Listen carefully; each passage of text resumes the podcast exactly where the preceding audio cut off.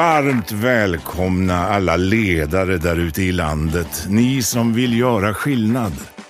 Det här är podden som vill inspirera och ge konkreta tips till hur just du kan bli en vassare chef och ledare. Av och med föreläsaren med över hundrafemtio föredrag per år, författaren till boken Drömarbetsgivaren, rådgivaren och numera även poddaren Svante Randlert. Välkomna till Chefssnack, podden som snackar med Sveriges vassaste chefer. Nu kör vi!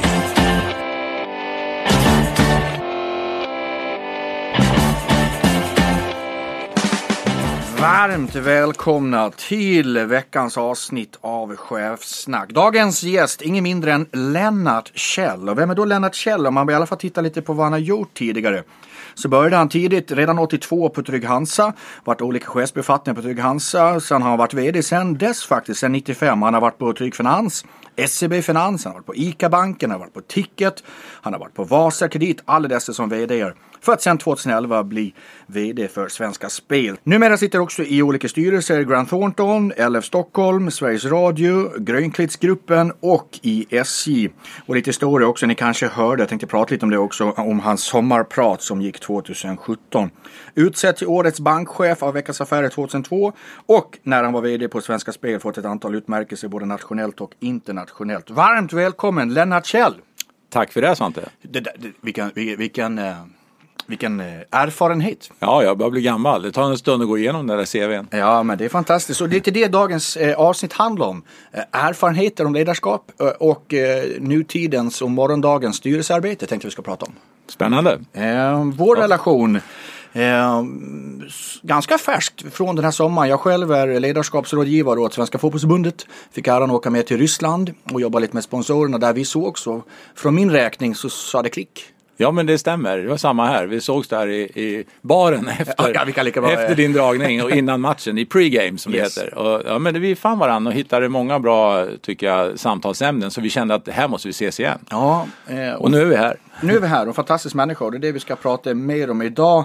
Jag tänkte, hur är läget idag då? Hur känns det just nu? Jag är frisk och välmående och, och mår bra. Men jag är mitt inne i en transformering från tjugofyra år som vd till att nu jobba mer med eget företag men också sitta i styrelser. Och tid har vi ju idag. Vi ska ju faktiskt sitta och prata om det i ungefär en timme. Om alla de erfarenheterna har fram till idag och vad du tror om framtiden. Jag tänkte vi börjar sjuklätt för att komma igång lite. Ja. Jag har något som heter avsluta meningen. Jag säger början på en mening, du avslutar meningen. Så kort och konsist du kan. Lennart Käll, är du redo? Ja, jag är redo. Bra ledarskap enligt mig är? Um, att vara den man är. Vara personlig. Jag har roligast som chef när... Roligast, eh, när vi är framgångsrika, när jag ser medarbetare lyckas. Jag, Lennart Käll, jag blir förbannad som chef när? Eh, ja du, det händer ju emellanåt. Men det är nog framförallt när man missbrukar sitt ledarskap. Eh, härskarteknik. Jag blir stolt som chef när? Ja, det är samma som jag sa nyligen. Det är när man ser medarbetare som, som lyckas och som använder mig som referens när de ska söka, söka nya jobb och får jobben. Eh, då blir man så stolt att man har trott på dem en gång och att de har gått vidare. Jag blir mest oroad som chef när? Ja, när man söker lösningar och inte riktigt hittar dem. Min största ledarskapsförebild är? Oj, det är en bra fråga. För jag tror inte jag har en. Jag tror det är rätt vanligt att man har många olika. Och det behöver inte vara chefer. Det kan Nej. vara vanliga människor. Om du tar en, två som ligger varmast om hjärtat då? Jag hade en gång i tiden Karl-Henrik Svanberg. Lyssnade mycket på. När han var på Securitas. Men sen hade jag faktiskt en kille som knappt vet att han har varit det. Men han var fiskare på Roxen utanför Linköping. Vi kommer tillbaka till det. Mitt ledarskapsmotto är? Var den du är. Det tycker jag. Kort och koncist. Bästa ledarskapsboken jag läst är? Ja du, det tror jag inte jag kommer ihåg. Jag tror inte jag har någon speciell så. Eh, Good to Great är ju, är ju något som har inspirerat mycket. Eh, men jag tycker också om många självbiografier där man kan plocka ut lite saker som man själv kan ha nytta av sen. Mm. Eller lyssna på poddar. Varför inte? Mm. Eh, Jim Collins. Fjäsk där, han, eller hur? Ja, sånt där. Det finns en bok som heter Drömarbetsgivaren som jag hört är okej också. Ja, tillbaka till ämnet. Jag tycker ledare borde göra mer av. Ja, det är ju den här synligheten, tillgängligheten. Eh, vara ute. Eh, ut, lyssna. Mm. Ja, tvärtom då, vad borde de göra mindre av? Ja, men det är där man fastnar lätt kanske i eh, möteshysteri eh, och mejlhysteri. Där tror jag man måste bestämma sig, och det börjar i toppen. I mitt egna ledarskap så skulle jag behöva utveckla. Nej, jag satsar nog mer på att förstärka det som jag kanske är bra på. Mm. Mitt bästa tips för att utvecklas som ledare är att... Jag tror det är att man ska först och främst bestämma sig för vad ledarskap ska vara. Istället för att man jobbar med hur för mycket. Då läser man böcker och lyssnar på föreläsningar och annat. Det kan man göra, men det är lätt att man fastnar i huret. Och så springer runt en massa kopior på ledare. Jag tror det är bra att man börjar med vad ska ledarskap vara för mig, och det kanske vi ska prata mer om. Ja, du ska... vill ha det kort nu, eller? Ja, men det där kommer jag definitivt utveckla mer om. Den enskilda insats inom ledarskap som har imponerat på mig mest är... Stora frågor. Mm. Ehm... Det är så vi jobbar. Ja, men det är, ju, det är ju alltid så. När man har en tanke, man kanske är ensam om den, och så ska du övertyga alla andra att följa med på den här resan. Och det finns ju många stora, starka ledare då man tänker på. Nelson Mandela, eller... Du kan också ta... Eh, eh, ja, det finns många duktiga ledare som kanske inte har haft just det, det kommersiella i förgrunden. Moder Teresa, yeah, till exempel. Kontentan när du pratar om lite är väl att konstnärt övertyga. Ja, övertyga låter lite. Det är väl mer att man ska vara duktig på att visionera om mm. en värld som är bättre där borta. Och då vill fler följa med. Mm. Och den världen behöver, kan ju vara just en värld. Eller så kan det vara ett företag, en organisation eller en enhet som jag leder. Ligger visionera och övertyga nära varandra? Ja, fast jag tycker övertyga låter nästan som att man dunkar in det. Medan visionera är att jag själv målar upp någonting. Ett stadium där borta. Mm. Vid viss tidpunkt som vi ska... jobba mot. Det tycker jag, just det här målstyrningen kommer tydligt in. Mm. Sista frågan. Om jag skulle beskriva mitt ledarskap utifrån en pryl, vad skulle det då vara då? Sådana här frågor man vill ha innan ett möte, Svante. Ja, och det, det är ju inte jag ger. Nej, precis. En pryl? Ja. Ja, men det är ju otroligt bra fråga egentligen. Det är lätt att fastna i... Eh, Nej, men jag landar nog inte i en pryl. Nej. Det är okej. Okay. Det är okej. Okay. Han landar nog i ett djur. Mm. Och jag har alltid gillat elefanten. Mm. Den, Berätta, varför? Ja, men det är ett flockdjur. Mm. Eh, den är stor och lite tar mycket plats. Men är också väldigt ödmjuk. Och, och använder ju, vet inte om sin storlek riktigt. Men, eh, men når ändå framgång med sitt eh, beteende. Vet du vad jag gillar absolut bäst att vara en elefant? Stora öron, liten käft. Ja, det är riktigt. Ja, så det finns det var du som sa det. Ja. Men du, eh, om vi liksom... Jag tror man inte sa krokodil då. Ja, men du, eh, jag tyckte någonting som var extra intressant som hände någonting inom mig. Det är du sa det här att chefer kanske inte ska fokusera så mycket på hur utan på vad. Och varför jag tycker det är intressant att många pratar precis tvärtom idag. Berätta lite, eh, berätta lite mer. Nej, men det är väl något som jag också när, numera också ut och, och om jag för reklam ut och pratar och föreläser om ledarskap, så är det just det här att man, man vadet är viktigare. Innan du kan gå vidare med ett hur, måste du veta vad det ska vara för dig. Mm. Och det finns inget svar här. Och jag vet inte om, om, om du har din definition på det, så lyssna gärna in. Vad är det för dig, Svante? Nej, nu är det jag som leder den här podden, så nu ställer jag frågan. Nej, men men vad... du får utveckla lite mer. Nej, men om du säger, börjar du med huret, så har du liksom hoppat över den viktigaste. Och det är ju liksom, vad ska ledarskap vara för dig? Och nu pratar inte jag de här stora ledarna vi nämnde nyss i podden här, utan det, det kan vara, jag är chef, ledare för en mindre enhet eller för ett projekt och så. Och du måste bestämma vad det ska vara för dig. Och eh, jag har hittat min slutsats, och den är ju att jag ska leda människor, jag ska leda till något man inte varit. Det vill säga jag ska göra en förflyttning av en organisation, en enhet, ett företag eller och så vidare. Det är ledarskap för mig, att leda. Och då kanske man är ensam om det här i början, att se och måla upp den här delen som, som vi ska ta oss emot. Um, och uh, det här tycker jag är extremt viktigt, för sen kommer huret. Huret kommer sen. Hur ska jag då göra det här? Så du menar egentligen, vad, vad det lite bestämd definitionen? Ja. Riktningen? Ja, en kompass kan ju snurra, snurra i trehundrasextio grader, men ska vi åt uh, norr, väst, öst? Nej, men det är också vad det ska vara för dig som person, ja. Som ledare. Liksom. Att vad är din, det är ju inte att vara, kopiera andra.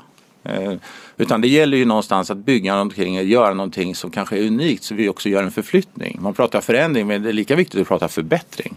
Du var inne på också det här, någonting jag tror starkt på också, i och med att vi pratar lite elitidrott, mm. fotboll, Ryssland, att förstärka styrkorna. Så utifrån ditt vad, vad är Lennart Källs vad som ledare och ledarskap, och framförallt fokus på styrkorna? Nej, men det är väl just det, att vi ska vara väldigt tydliga på vad är vårt uppdrag. Eh, vad är, vad är uppdraget som vi ska göra här? Och det börjar ju någonstans i styrelsen, eller från ägaren till att börja med. En ägare måste vara tydlig i sitt ägardirektiv när man utser styrelsen, så man får rätt kompetens i styrelserummet. Och så ska det här vandra då till eh, ledningen, till, till vd, till ledningen och ut i organisationen. Och är man tydlig här vad uppdraget är, vad är vårt uppdrag? Då, då blir det mycket, mycket lättare också att sätta vad då mitt ledarskap ska vara. Någonting. Vad det ledarskapet hänger ihop med, vad det är uppdraget. Och sen blir huret lösningen på det. Precis, och det är många som hoppar över det, och så läser man böcker, lyssnar på föreläsningar där det är så mycket om hur. Eh, och jag tror man genar då i kurvan lite. Det finns en tredje dimension, många pratar om vad, hur, och sen är det ju det här varför då. Mm. Hur tänker du kring det? Varför är det, kan jag inte förklara varför, för då kommer ju visionen in någonstans, att du kan måla upp den här bilden, det här framtidsscenariot eller stadiet som vi ska sikta mot. Eh, där är ju viktigt att kunna berätta vad det är du ser då. För att jag ska följa med dig, Lennart, på den här resan, så vill jag se vad det är du ser. Och beskriv det här så vi förstår allihopa. Och då gäller det ju att man är rätt så eh, just und- undviker klyschor och annat, utan målar upp det här, den här världen. Du mm. pratar drömarbetsgivaren, så drömtillvaron. Mm.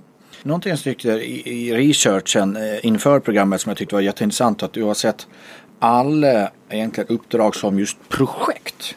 Och det här med ordet anställning tror jag inte alls på. Och du, till och med i, i min research läste att du tackade nej till ett antal vd-uppdrag på grund av att du inte fick projektet förklarat för dig. Berätta lite mer. Ja, projektet blir för mig att man ser det som ett projekt istället för en anställning. Det, lo- det låter så stelt. Eh, nu bortser jag från alla de här eh, kollektivavtalsdelarna som vi har, så är ju anställningen en form så att säga. Men, men se, se det som ett projekt, att det här ska jag göra, och då blir det kopplat då till uppdraget. Vad är det som ska gjort? Och då blir allting mycket lättare. Och det här, nu pratar vi mycket vd-jobbet, men det gäller alla tycker jag. Får jag, får jag ett, ett, ett projektledare har ju väldigt tydligt så att säga vad det är som ska göras. Men det, även i en vanlig anställning som man har, eller som medarbetare, som ledare, som chef, så ska man se det som ett projekt. Vad är det jag ska ha gjort för avtryck här om x år? Och framförallt lite när det är slut kanske? Framförallt så känner ju du när det är slut, så att du också kan styra ditt eget öde. Och det du ser där ute, nu har du ju tagit ett steg liksom lite, och blivit lite mer utifrån in och sitta i styrelser. Vad, och inte bara de bolagen du sitter i styrelsen för. Vad, vad ser du på den här frågan där ute? Är vi på biten, eller är det anställning och det traditionella? Nej, men jag tror börjar vi där någonstans, så just i de lägen när jag har tackat nej till ett vd-jobb, så är det just för att inte den ordförande eller styrelsen är tydlig i vad uppdraget är. Sen kan ju uppdraget vara att ta fram uppdraget. Men vad är det man vill åstadkomma? Och det kan ju vara en form att man tackar ja till ett jobb för att just man ska definiera uppdraget eh, för vad som är bäst för företaget, och måla upp olika scenarier, vilka vägar vi har att välja på. Eh, men men eh, jag, jag tycker att en, eh, det är extremt viktigt. Allting blir så mycket mer, kanske lite mer sårbart också, om man definierar det som ett projekt när man tar en anställning. Jag vill tacka poddens sponsor T R R, som är Trygghetsrådet för de privatanställde tjänstemännen. De stöttar företag i omställning och de uppsagda medarbetarna till de nya karriärerna. Nio av tio får ett nytt jobb efter stöd från T R R. Kanske behövs det ny kunskap, kanske finns det en dröm om att starta eget. T R R:s rådgivare, de har koll på vad arbetsmarknaden behöver just nu och kan stötta med den utbildning du behöver. De har också egna kurser i hur man söker jobb eller startar företag. Du hittar mer på t r r punkt s e. Jag vill tacka poddens sponsor S J som är det klimatsmartaste alternativet för affärsresor inom Sverige. Vet du att en enda flygresa på sträckan Stockholm-Göteborg det motsvarar lika mycket koldioxidutsläpp som femtio tusen resor med S J:s tåg på samma sträcka. Det här det är värt att fundera på. Nästa gång du bokar en resa så gå in och gör det på S J punkt S E. Och någonting du och jag har ägnat många timmar åt eh, efter i somras det är ju prata lite om morgondagens styrelsearbete. Mm. Eh, och dagens avsnitt handlar just om styrelsearbete. Vad, eh, hur, eh, vi delar upp frågan lite här, men du tror ju väldigt mycket på det här eh, people to people, det är människor som gör skillnad. Eh, engagerade mm. människor skapar resultat med kunder som vi får resultat i, i ett bolag. Och det är lätt för en styrelse att hitta det reaktiva, mm. titta på resultatet gick upp eller ner, det blev inte som vi tänkte oss. Mm. Berätta lite, vad finns innanför Lennarts både pannben men också in i hjärtat? Ja, det är ju en jätteviktig fråga det här, eller diskussion som vi nu ska ta oss an, du och jag. Ja. Och den, den börjar, det är så lätt, jag tycker styrelse har, tar för lite plats idag när vi pratar ledarskapet. Jag, kan nästan, jag får nästan tänka efter ofta jag, och räkna hur många gånger jag hör den kopplingen. För det börjar någonstans där, återigen. Vad ägare, styrelse vill med företaget.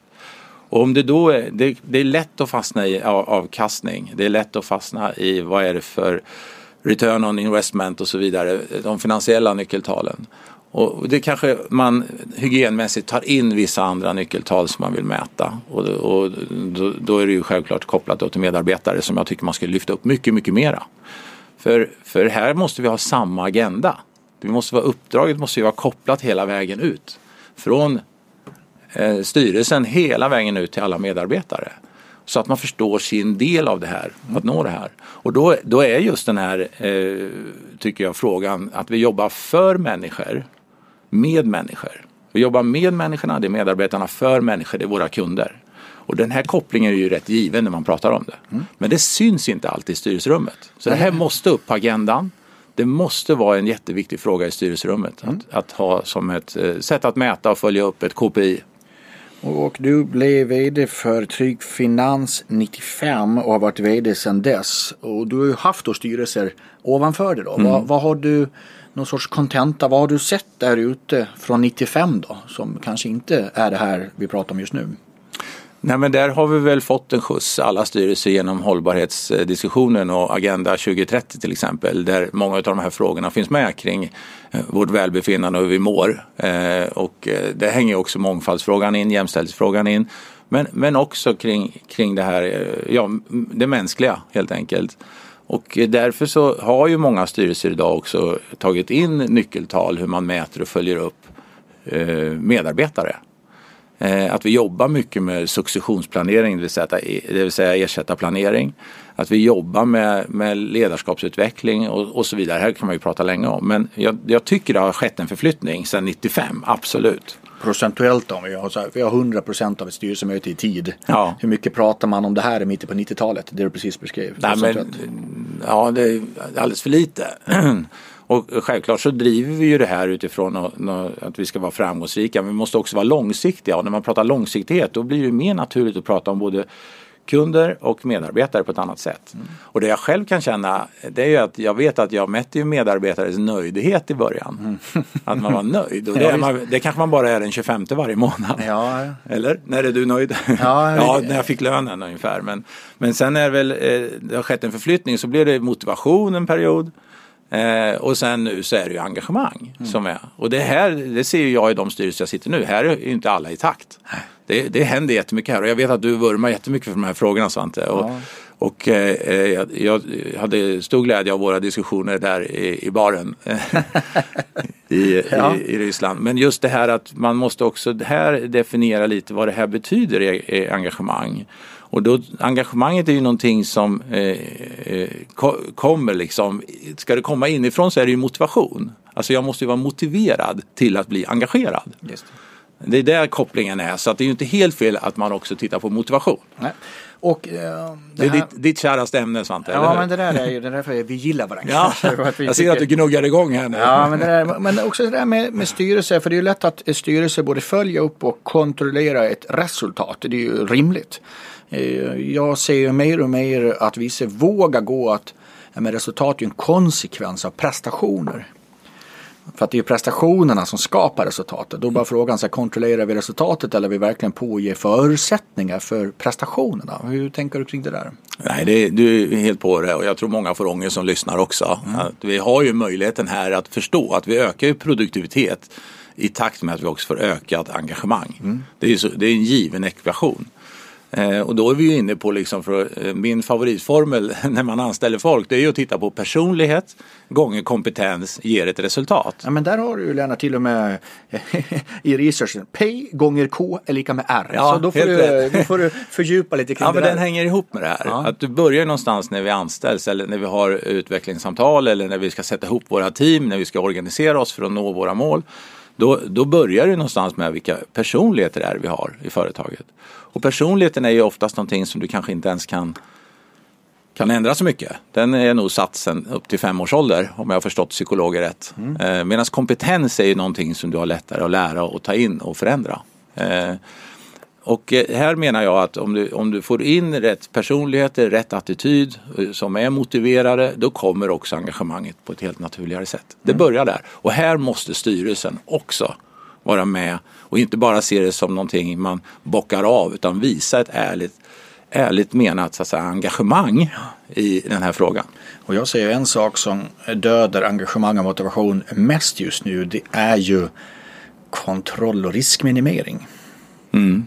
Strypning, om man får säga så, inom näringslivet. Vad det, och det är väl det många ser att det är det styrelser gör just nu. Kontroll och riskminimering.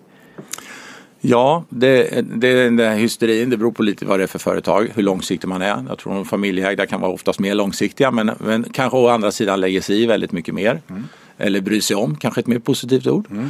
Eh, men jag, jag tror precis där du är inne på att oftast när ett företag har lite tuffare, kurvorna inte går riktigt rätt finansiellt, ja, då blir också styrelsen mycket mer nära eh, ledning och vd. Och det kanske man ska vara. Men det finns också en risk i ett ledarskap att när det går lite tufft, ja, då går man in i den trygghetsruta där man kommer ifrån. Yeah. Och jag kommer från försäljning, och då är jag in i den rutan. Jag kommer från som C F O eller från ekonomi, finans, ja, då går jag in i den rutan. Så man går ju där man har sin egen grundtrygghet och där man kan utöva mycket mer eh, trygg ledarskap. Istället för att orka sitta lite högre upp och se det hela från ett helikopterperspektiv. Här tror jag många i sin stress och så vidare lätt hamnar i så att säga, ett kontrollbeteende och riskminimering. Mm. Och det vi, jag tror vi sa sista minuten är ju inte bara kopplat till styrelsearbete. Det här är ju kanske till och med en ledningsgrupp eller kanske Absolut. Till och med nej på teamet. Ja. Man gör nog exakt likadant där. Och det som blir kontraproduktivt eller till och med moment tjugotvå, att desto sämre resultatet blir, desto mer gör vi det där. Mm. Och desto mer vi gör det, desto sämre blir resultatet. Mm. Så det är nästan så att vi borrar oss ner. Och nu vet jag att enligt min lyssnarenkät så ska jag inte prata om borrar ut, utan vi pratar om gräver. Att vi bara blir djupare och djupare ner i gropen. Mm. Nej, och det, då är risken att du detaljstyr, mm. att du börjar aktivitetsstyra istället för att fortsätta målstyra. Mm. Och se mer, vad kan jag göra för dig, Svante, så att du kan lyckas. Mm. Att du jobbar med de här frågorna som är så viktiga i, i ledarskapet. Och i och med att det är en praktisk podd, ja. Inte en teoretisk podd. Hur fasen gör vi det här då, Lennart Käll? Nej, men det, det, jag tror vi är på det här. Liksom, att man, man måste släppa detaljstyrningen. Mm. Det, det är extremt dåligt ledarskap, för att svara på din första fråga. Mm. Eh, men den är lätt att hamna i när du är stressad och pressad i olika situationer. Eh, då är vi tillbaka till att du ska fortsätta jobba med vad och varför. Inte huret i, i ditt ledarskap. Ja. Och tar, då kommer du in på personlighet också. Att, eh, det är ju lite det här agila arbetssättet också, att gå från kontroll till koll. Mm. Koll ska man ha, men man ska kanske inte hålla på att kontrollera. Mm.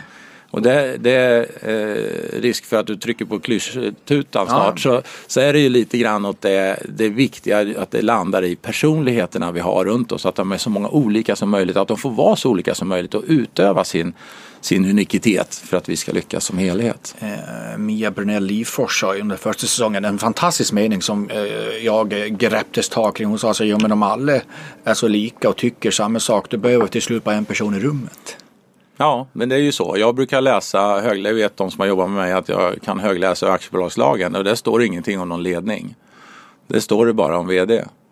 Men för att jag ska lyckas måste alla de i rummet vara bättre än jag, än mig. Och det är inte så svårt inom sina områden. Nej, och att vi har, det, det är ju det det handlar om, att man som ledare får ett bra team runt sig. Och det har jag haft förmånen att ha, fantastiskt ja. duktiga team runt mig.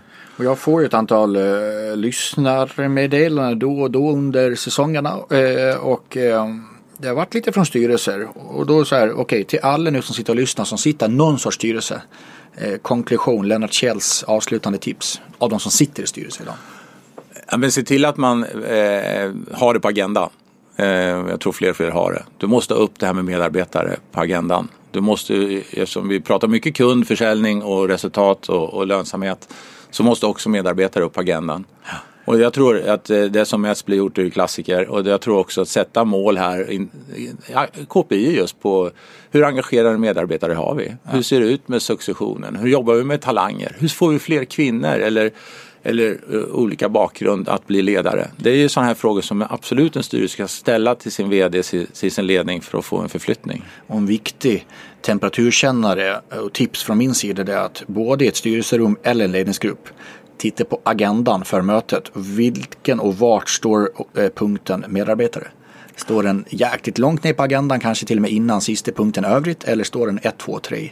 Det är en första sån här liksom konkret. Mm. Var har du satt medarbetare på agendan? Högt upp eller högt, långt ner? Men alla, de flesta styrelser jobbar ju med ett årshjul där man tar upp olika punkter. Och det är ju allt från konkurrenter, kunder till medarbetare, till resultat och strategiska frågor.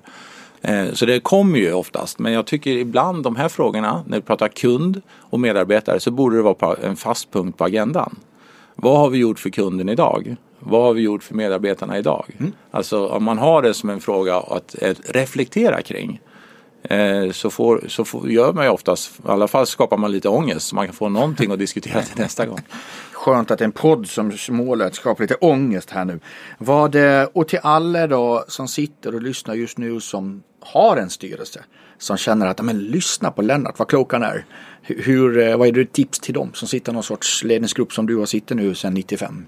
Nej, men oftast har ju en vd som har möjligheten att regissera eh, styrelsemötena. Eh, att i alla fall se till att man presenterar en agenda för sin ordförande som man ofta gör, och eh, att i, i samarbete där se till att de här frågorna kommer upp på bordet.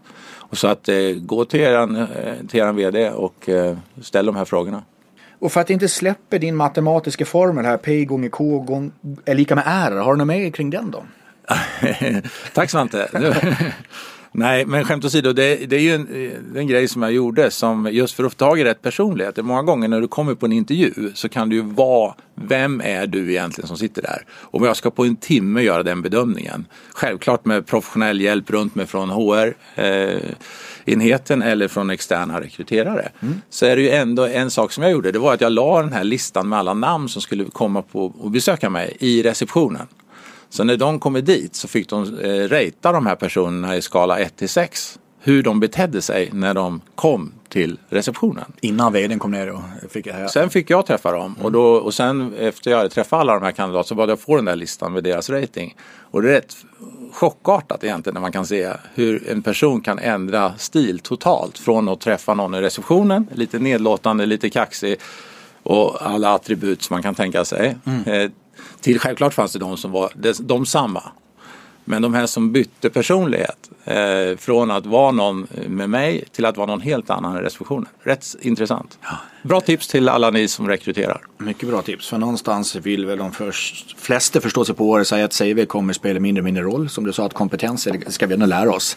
Eh, men personligt är ju någonstans det man är. Mm. Jag vet Casino Cosmopol som dotterbolag till Svenska Spel använder inte C V överhuvudtaget. Nej. Och kolla, vad gör de istället då? Intervju. Mm. Och personlighet och attityd. Och, och vem avgör vem som får komma på intervju? Eh, det kan inte jag svara på. Jag är Nej. inte med i den processen på det Nej. sättet. Men, eh, men eh, det finns säkert något urval där. Men det bygger på helt andra grunder. Och det är väl det här med attityden. Mm. Har du något annat eh, praktiskt tips eh, kring det här med personlighet? Jag tyckte det var intressant. Jättebra exempel med receptionen. Någonting annat? Kanske kommer på under samtalets gång, men, mm. men jag, bara man tänker så, så man ramar in de här personlighet och kompetens, så kommer ju resultatet mm. någonstans. Men man ska överskatta personligheten. Jag vill faktiskt tacka dig.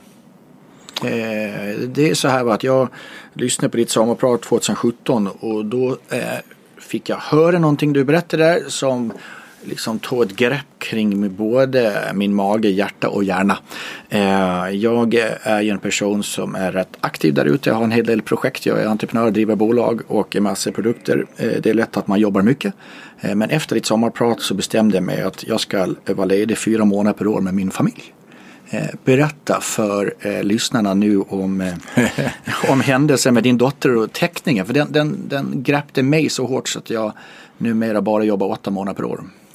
Ja, bra. Då ska jag framföra det till min dotter, för det är ju hennes eh, fel då.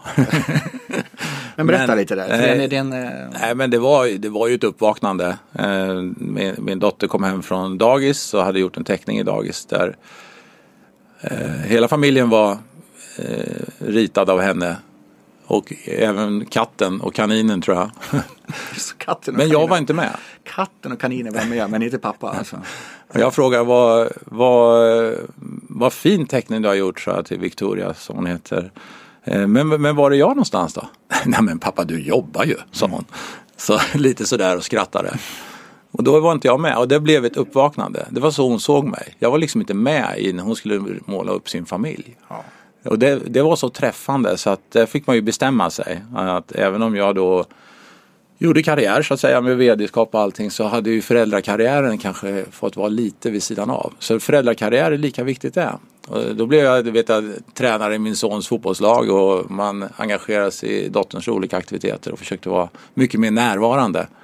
Jag hade väl he, hela tiden fram till dess varit en sån som förespråkade det här med Eh, kvalitet istället för kvantitet, det vill säga den gamla klyschan. Ja, visst. Jag, ja. När jag väl är där, då är jag där i hela kroppen och ligger på golvet och håller på med alla leksaker, men, mm. men bara att åka hem tidigare, sitta hemma istället och jobba och vara närvarande, även om man inte gjorde något med dem, det tror jag gjorde, hjälpte till. Vad hände i... Men hon skrattar gott åt den där, för hon kommer ihåg den. Och teckningen finns dessutom kvar. Så att... ja, och tacka henne väldigt mycket för mig. För att mm. jag har förändrat min års jul tack vare det här. Vad hände i... Berätta lite mer. Vad hände i kroppen just de där sekunderna när du inser det här? Nej, men det är ju... Det är ju man mår ju inget bra. Nej. Man känner ju... sjutton kan jag, som ändå tycker att jag är hyfsat medveten om saker och ting, gå i en sån fälla. Så man är helt uppslukad av sig själv och satte sig själv före allting annat. Utan att titta vilka, vilka man hade runt sig, som betyder kanske väldigt mycket. Ja, någon... Nu tror jag inte de har lidit i sin start i livet någonting, men, men jag, jag är väldigt stolt över att jag gjorde något åt det och inte bara ryckte på axlarna och ritade dit mig själv. Riktigt en streckgubbe med här. Ja. Men du, en reflektion från det du säger, det är ju också det här med att hela tiden den här elefanten faktiskt var på hur, man, hur det uppfattas. Mm. Inte liksom någonstans vad man tror, utan nej, hur det faktiskt uppfattas. Och om vi ska översätta det här till ledarskap, för jag, jag tror vissa där ute sitter och både fick en tanke till sin karriär just nu, men framförallt om vi då är en ledarskapspodd och inte en familjepodd. Kanske hänger ihop. Ja, jo, men det gör ju det. Men, ja, men, men balans i livet är väl någonting som man gärna klyschigt pratar om och, och, och är duktig att prata om och framhäva i sociala medier, allt man gör och äter och vad man, hur duktig man är på allting, men egentligen gå bakom skalet lite grann där och, och fundera ett varv till liksom hur du verkligen. Men det kanske till och med är så i ledarskapet att skulle medarbetarna få göra en teckning över sitt team, så är det kanske inte alltid att chefen kommer med på den teckningen, fast man tror att man är där i teamet. Kan det vara en sån övergång? Ja, nej, men det, ja, det har jag inte tänkt på, men jag tror det är viktigt att man förstår sina roller i ett team så att säga, och eh, i, i, att man bygger sitt team utifrån laget eh, och, och vad vi tillsammans kom, kan uppnå i form av både personlighet och kompetens för att nå ett resultat, för att hänga på den här formen. Mm. För den är lika viktig utifrån ett team, att jag har så många olika personligheter runt mig som möjligt, att jag har så många olika kompetenser runt mig som möjligt. Mm. Det är bra. Och en annan sak, det går inte att ha en diskussionssamtal med det om ledarskap och också faktiskt person, och om man har lyssnat på sommarpratet, att inte ta upp det som hände april tjugohundrasexton. Ta, ta oss igenom den korta versionen, vad som har hänt, så fokuserar vi på efteråt. Nej, jag var ju eh, utsatt för ett överfall och ett eh, kidnappnings, en kidnappning, ett försök. Eh, där jag, eh, några, två personer som man då hittade sen eh, hade spanat på mig i flera månader, iakttagit alla mina mönster, rutiner, när lampor tändes i huset, vilken väg jag åkte till jobbet. Och en, på en resa just till jobbet så stoppade de mig. Eh, eh, utklädd till byggarbets, med byggarbetskläder och... Eh, Eh, slog sönder min ruta på bilen, fick en pistol mot eh, huvudet och eh, blev bakbunden med tejpad bak då. Eh, och lagd i baksätet och, och så vidare, så att eh, det var ju, det går inte att föreställa sig. Jag trodde ju dessutom först att det var en eh, övning liksom, att vi, som vi kan träna emellanåt, eh, olika scenarier. Mm. Dock inte så här långtgående. Men nej, man blir så, ordet rädd, det, det, det är inte rättvist ord. Det finns någonting som är starkare, jag kan inte komma på något. Jag var så fruktansvärt rädd, men ändå eh, någonstans tänkte jag rätt mycket eh, hela tiden som jag låg där. Eh, försökte registrera och, och tänka, tänka, tänka hela tiden. För att inte låta just känslor styra, utan försöka styras mycket mer på, på, på händelsen, iaktta honom och så vidare. Men och så, så blev det ju, och av någon anledning så försvann de sen, och jag kom loss och kunde larma polis, och man kunde gripa dem efter några dagar, och en sitter fortfarande inne och en är frisläppt. Och anledningen till att de gjorde det här, vad var det? Det var kopplat till spelmissbruk, att de hade spelat för mycket och ville ha tillbaks pengarna via mig som vd för Svenska Spel. Så att just det här, att här var det ju, min funktion blev ju också min person, för de hade ju iakttagit mig så mycket, både i hemmet och mina rutiner och sådana saker. Så att eh, det, det, det, kom, det kom ju så nära, och det lever ju fortfarande kvar. Det är ju bara ett sätt att man måste förhålla sig till det här. Om man nu känner det, tittar framåt, så är det ju ett sätt att man måste förhålla sig till det här. När man tackar ja till ett ledarskapsjobb, så måste jag, skulle jag absolut sätta upp, innebär det här några risker för mig i, i, och på vilket sätt måste jag förhålla mig till att det finns personer i min omgivning som kan vilja mig illa. Det tycker jag är en extremt viktig fråga att ställa sig idag. I takt med att det finns mindre och mindre kontanter i samhället, så ökar ju risken för överfall och kidnappningar för de som är publika personer, typ vd:ar eller företrädare för branscher, myndigheter. Ja, vilken grej att gå igenom. Um... Nu pratar jag lite motoriskt om det här, men mm. det är självklart ett sätt för mig också att kunna prata om det. Så, och det är okej okay att prata om det? Ja, absolut. För jag håller också, pratar ju mycket om det här också. Att eh, lagstiftningen har ju inte följt med samhällsutvecklingen här riktigt. Eh, och det finns många iakttagelser som eh, gärna vill sätta press på myndigheter och våra politiker att, eh, att tänka på. Och tjugosjutton i augusti så släppte du också boken Bakbunden, där man, om man vill veta mer om det här, kan läsa om det. Ja, eller lyssna på sommarpratet. Ja. Eller eh, jag kommer gärna ut och har gjort det några tillfällen också och berättat om det här. Vad gör man nu framåt? Vad ska jag tänka på? Ja, det var det jag tänkte komma till. Mm. Uh, vad det, där vi är nu tjugonitton, där hände i april tjugosexton. Vad, vad är lärdomarna, om vi kan ta in det i en ledarskapspodd som det här är? Nej, men det, det är just att eh, jag tror man ska eh, ut, måste göra någon egen riskanalys på liksom, innebär det här jobbet som jag har, om jag, oavsett vart jag jobbar någonstans i ett företag, är det, finns det någon risk i det här? Att man ändå har upp det, och det är viktigt också på styrelse, styrelserummet, att man har det på agendan. Vilka, vilka personer har vi? Eh, vad har vi för trygghet och säkerhet för dem som kan leva i riskzonen? Det måste alla företag göra, tycker jag. Och sen, sen, att man, sen får man ju välja om man ska leva i en bunker eller om man ska leva så, så fritt som möjligt. Men mm. det är någonstans man måste bestämma själv, tycker jag. Men man kan tänka på det är att man har en form av grundtrygghet runt hemmet. Eh, för de flesta överfall och kidnappningar sker just vid hemmet eller vid arbetsplatsen. Och där går ju, ska radarn gå på när man kommer några hundra meter till sitt hem, så ska man tänka mer, iaktta och se. Och, och är det någonting här som, inte, som avviker från normalt? Så man måste vara lite så på idag. Är det någonting du för in dialog i de styrelser du sitter i nu kring deras vd:ar och ledning? Eh, ja, där jag är styrelseordförande som är i Sveriges Radio, så pratar vi verkligen om det. Mm. Eh, Och till ledare där ute då, vad erfarenhetsmässigt, det är ju hemskt att man går igenom vissa sådana brutala saker och någonstans lär man sig av det. Som du sa, vad, vad är det du har gått igenom? Vad kan man tipsa, lära, berätta om erfarenheter till ledare där ute? Nej, men det är just att man kan, måste ändå bedöma, finns det något hotbild eller någon risk att jag kan drabbas av någonting här? Mm. Och det, det tror jag, man måste fundera på vilken bransch man är i, vad är det för saker som kan hända? Sen har du ju den, den det är ju cyber, cyberattackerna är ju också en form av kriminalitet, men det är ju, det är ju inte riktat så mot dig som person som ledare, utan det är oftast riktat mot, mot hela företaget där man vill slå ut systemen. Men det är ju det är en annan del som jag också tycker är viktigt att ett företag tittar på. Och det vet jag, det gör ju alla företag. Ja. Mm. Största skillnaden som människa innan tjugohundrasexton och nu nitton på grund av den här händelsen? Vad innebär allt här?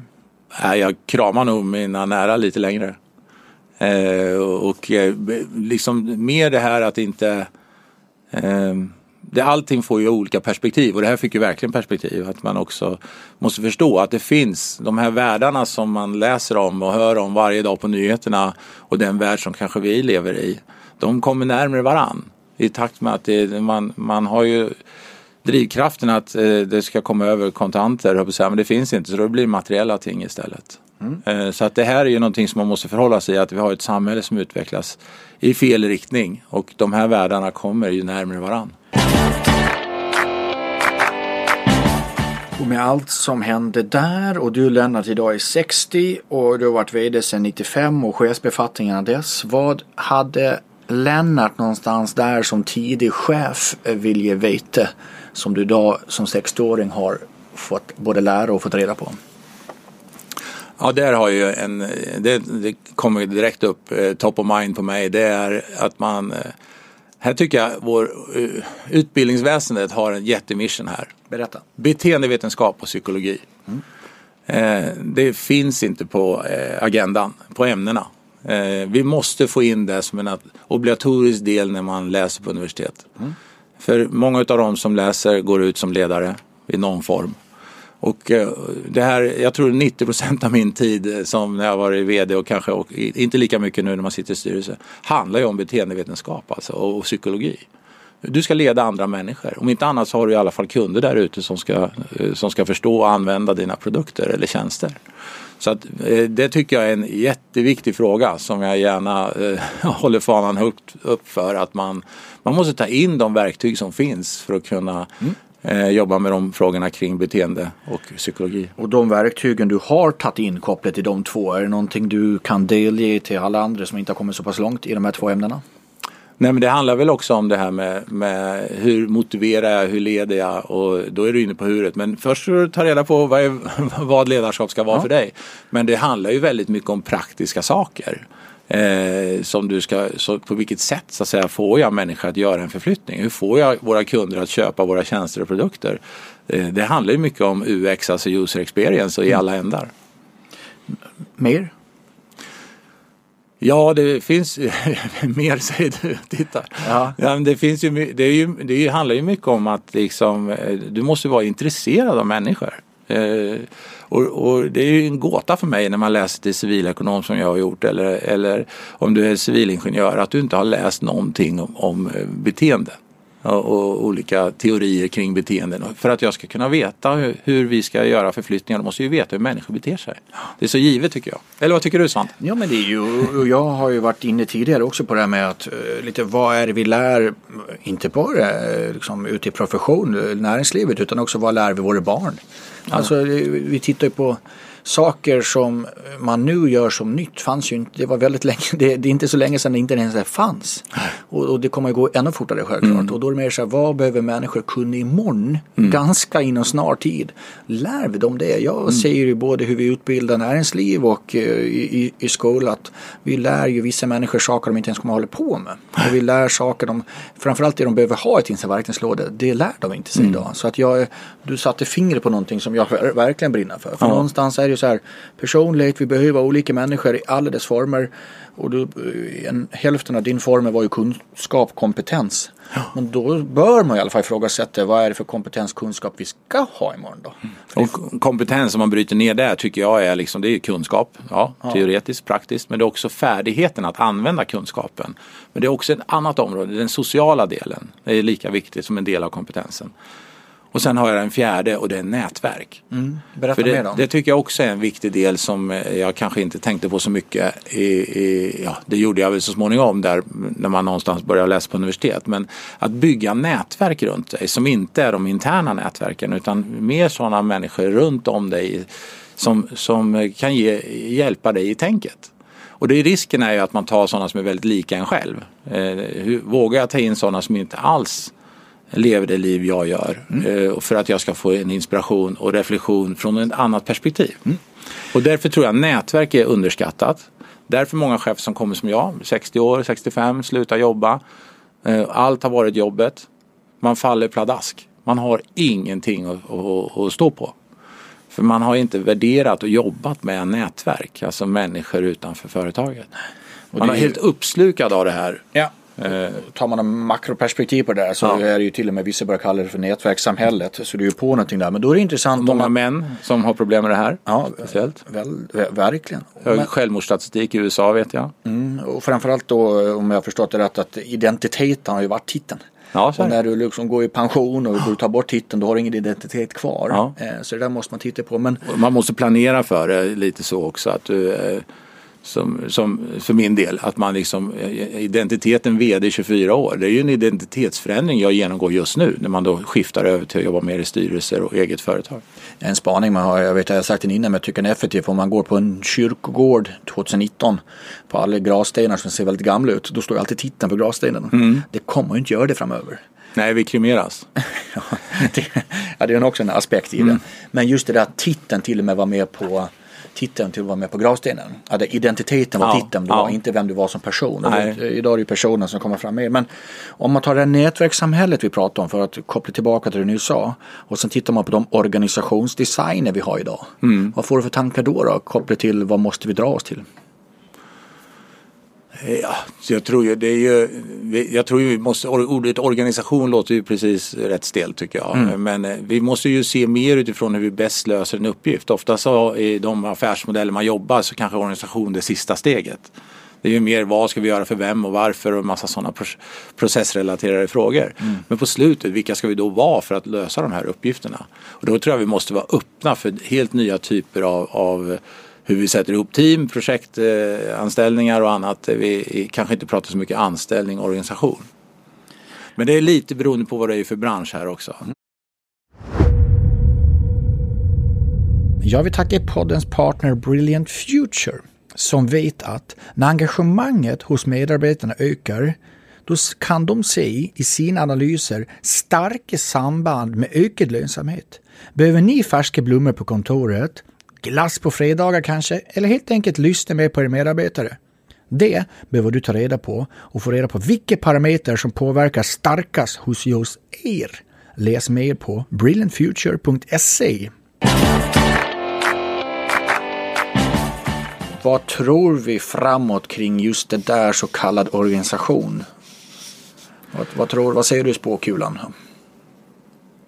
Men jag tror vi må, till syvende och sist så är det ju att vi, hur vi ska organisera oss för att klara en viss uppgift. Eh, och det, det tror jag vi måste vara lite mer öppna och ta in. Eh, jag möter många som inte alls vill bli anställda. De vill hellre ha en tydlig uppgift och göra uppgiften och sen gå vidare någon annanstans. Att dela ut guldklockor efter tjugofem år, det tror jag är historia. Mm. Eh, jag tror det, man ska vara anställningsbar, som man säger. Man ska kunna vara, upp, eh, vara jagad av alla som vill ha en, och man ska välja att vara kvar. Men då gäller det också att företaget kan ge den här moroten, kan ge de här uppdragen så att man väljer att vara kvar. Men jag tror vi kommer att se helt olika anställningsformer framåt. Eh, inte, inte det här... Eh, trygghet kan vara bra, visst. Men det är ändå kreativitet vi vill nå. Och när man då ser det, hur tror du man borde forma en så, så kallad organisation framåt då? Och inte liksom tjugotjugo utan lite längre fram. Men det är lite vad vi har för olika branscher här och företag. Men, mm. många av dem, det är ju många, många företag har ju förmågan att kunna bilda heta team beroende på vad uppgiften är och som man löser upp sen när, när uppgiften är klar. Lite tillbaka till det här med vad är uppdraget och vad, hur ser projektsammansättningen ut. Eh, och, och man ska inte räds det, att det här nu, nu är tydligt slut, Styr, för, tvärtom menar jag, tydlig start och tydligt slut. Mm. på någonting, för det är ofta så det är, än att det blir liksom en, en tickande klocka åtta till fem och se vad vi gör. Eh, och det, det är, jag tror vi, vi kommer ha en helt annan spänst i, i att jobba mycket mer målstyrt och där vi använder medarbetarnas hjärnor och, och intelligens för att liksom eh, nå de här målen. Det var ju Steve Jobs som sa det. Vi anställer folk inte för att tala om vad de ska göra utan, utan att de ska berätta för oss vad vi ska göra. Ja, och det ligger så i linje med vad, hur du faktiskt eh, har det på ett universitet idag. Där jobbar man mer och mer med sånt här. Det är bara hur man kan anpassa till en organisation. Så att organisationen och människorna, hur människan vill ha det och hur vi borde någon sorts former, någon sorts teamorganisation. Det är det där vi måste få ihop. Ja. Vad innebär allt du har sagt nu då för ledarskapet framåt? Nej, men att vi måste fortsätta göra förflyttningar. Vi blir aldrig färdiga. Jag brukar ju säga att vi kommer att dö ofärdiga. Man blir aldrig färdig. Man kommer aldrig i mål. Det, det är ärligt talat. Utan du måste hela tiden vara nyfiken på nästa steg. Mm. Då, därför du, du måste driva på det här som ledare. Och det är tillbaks till att ta människor eller en organisation eller enhet till någonting man inte varit. Det är ledarskap för mig. Men det börjar i, i, hos en ägare och en styrelse. För att kan inte de definiera vad det är för, för uppdrag man ser där borta. Så, det, så går det inte. För att liksom lägga, lägga lite extra krydda på allt. Vi vet ju inte vad vi ska göra i många organisationer imorgon. Nej, och det är ju, det är ju rätt skrämmande också någonstans. Eh, om det inte är så att man jobbar just med den typen av verksamheter. Man ska jobba med forskning och utveckling och se på nya kundbeteenden. Men det, det är ju, vi vet ju också att det kostar mycket att leda en utveckling. Det är lättare att följa en utveckling. Så att eh, vi får vara tacksamma till alla de som vill experimentera och testa och eh, eh, som, som vi sen också kan ta in i våra verksamheter. Och ibland säger man ju att vissa saker är back to basic. Vissa saker får du trycka på den där knappen. Ja, men det är ju så. Men om jag, ska, för det jag vill komma till att när vi inte ska back to basic, utan vi ska, vad tror vi om ledarskapet om tio år som inte är back to basic, som inte är det vi alltid har gjort? Vad, vad ser vi framåt då som inte är mer på kartan vi har idag? Nej, men vi måste ju, dels så tror jag ju ledarskapet handlar just om att leda människor framåt mot någonting. Men du måste också flytta ut befogenheter och behörigheter. Du måste flytta ut möjligheterna att ta snabba beslut mycket längre ut i organisationen. Det är vissa frågor som kommer upp på styrelseagenda eller på ledningsagender, det är, det är rent skrämmande att man ens släpper upp det, kan man tycka. För det här måste, sådana beslut måste kunna tas mycket längre ut. Mm. För det är lätt att det blir detaljstyrning, aktivitetsstyrning och så vidare. Utan det här, du måste vara mycket närmare kunden och marknaden med dina eh, möjligheter att göra förändringar. Du måste ge mandat längre ut. Lita på människor. Ja, analysen, de som faktiskt lyckas med förändringen och allt det här, förbättringen och allt det, det är ju faktiskt en snabbare som slår en långsammare. Så är det ju. Eller hur? Och det är, ofta sitter du nästan och produktutvecklar live med kunden ja. i många, or, många organisationer. Och för dagens sista fråga då, i och med att ämnet för dagen har varit något styrelsearbete på toppen. Hur, hur får vi till att styrelsearbete lägger fokus på de här bitarna vi sa sista minuterna då? Ja, det handlar ju om vilken agenda, alltså styrelse handlar ju om att vi styr mot någonting, att vi ägnar oss åt strategifrågorna och inte de kanske operativa frågorna som handlar mer om att genomföra. Och det beror, där krävs ju att vi har en styrelse och fram, ytterst en ordförande som också lägger fokus på att jobba med strategin. Alltså vad är det, vad är, hur ska det här, hur ser det här bolaget ut om X år och vad är det för någonting vi måste ta in för att lyckas? Det är ju häftigt det som både sker idag och komma skall, eller hur Lennart? Ja visst är det. det. Det mesta är ogjort. Underbar framtid. Ja, men den här Ingvar var ganska klok när han sa det där. Men det var det... Ja, Ingvar är klok. Ja, du var det... Jaha, hur känns det i hjärtat? Ja, det är ju många svåra frågor. Eh, och man svarar ju eh, kanske reptilsnabbt. Vi får väl se hur, det, hur det blir sen. Men jag tycker det är bra. Det är ett bra tillfälle för lite reflektion för en egen del också. Men kommer säkert skapa en del funderingar efteråt. Varför svarar jag så och inte så?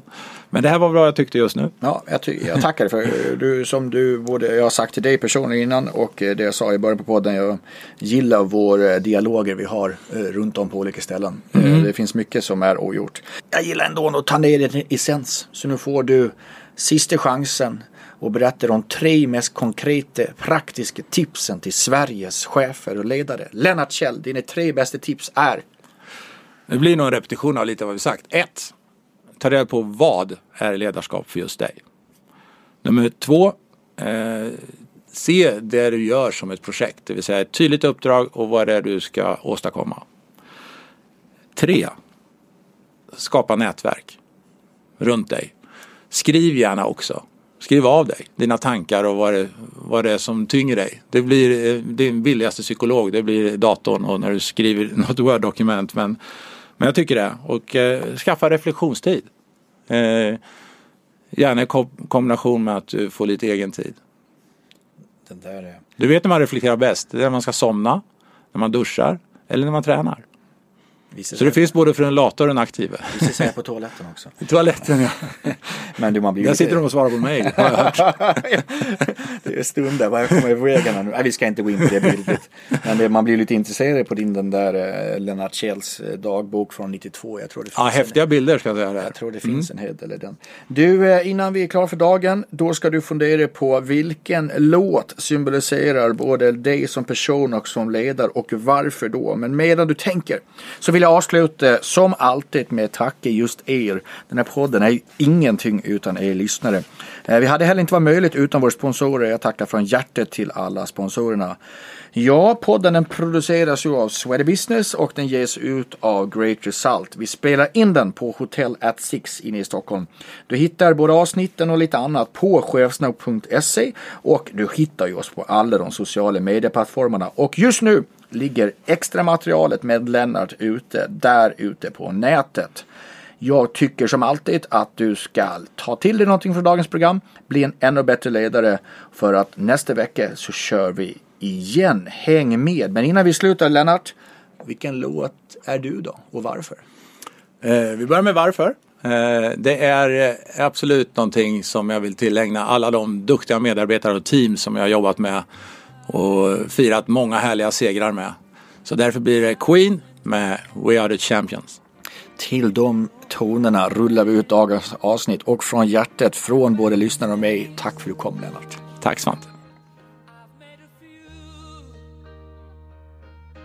I've had my